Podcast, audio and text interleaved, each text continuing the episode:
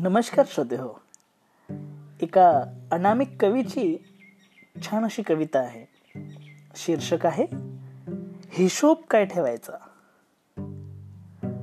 काळाच्या निरंतर प्रवाहामध्ये आपल्या थोड्याशा वर्षांचा हिशोब काय ठेवायचा? आयुष्याने भरभरून दिले असताना जे नाही मिळाले त्याचा हिशोब काय ठेवायचा? मित्रांनी दिले आहे. इथे अलोट प्रेम तर त्या शत्रूच्या बोलण्याचा हिशोब काय ठेवायचा? येणारा प्रत्येक दिवस आहे प्रकाशमान येथे तर त्या रात्रीच्या अंधाराचा हिशोब काय ठेवायचा? आनंदाचे दोन क्षणही पुरेसे आहेत जगण्याला तर मग उदासीनतेच्या क्षणांचा हिशोब कशाला ठेवायचा? मधुर आठवणींचे क्षण इतके आहे आयुष्यात.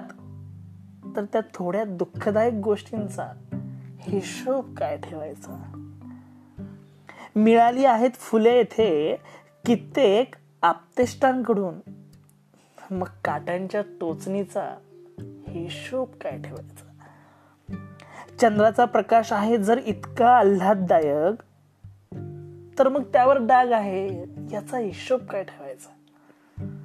जर आठवणीनेच होत असेल मन प्रफुल्लित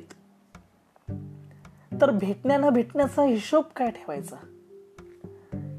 काहीतरी नक्कीच खूप चांगलं आहे सगळ्यांमध्ये. काहीतरी नक्कीच खूप चांगलं आहे सगळ्यांमध्ये. मग थोड्याशा वाईटपणाचा हिशोब काय ठेवायचा? धन्यवाद.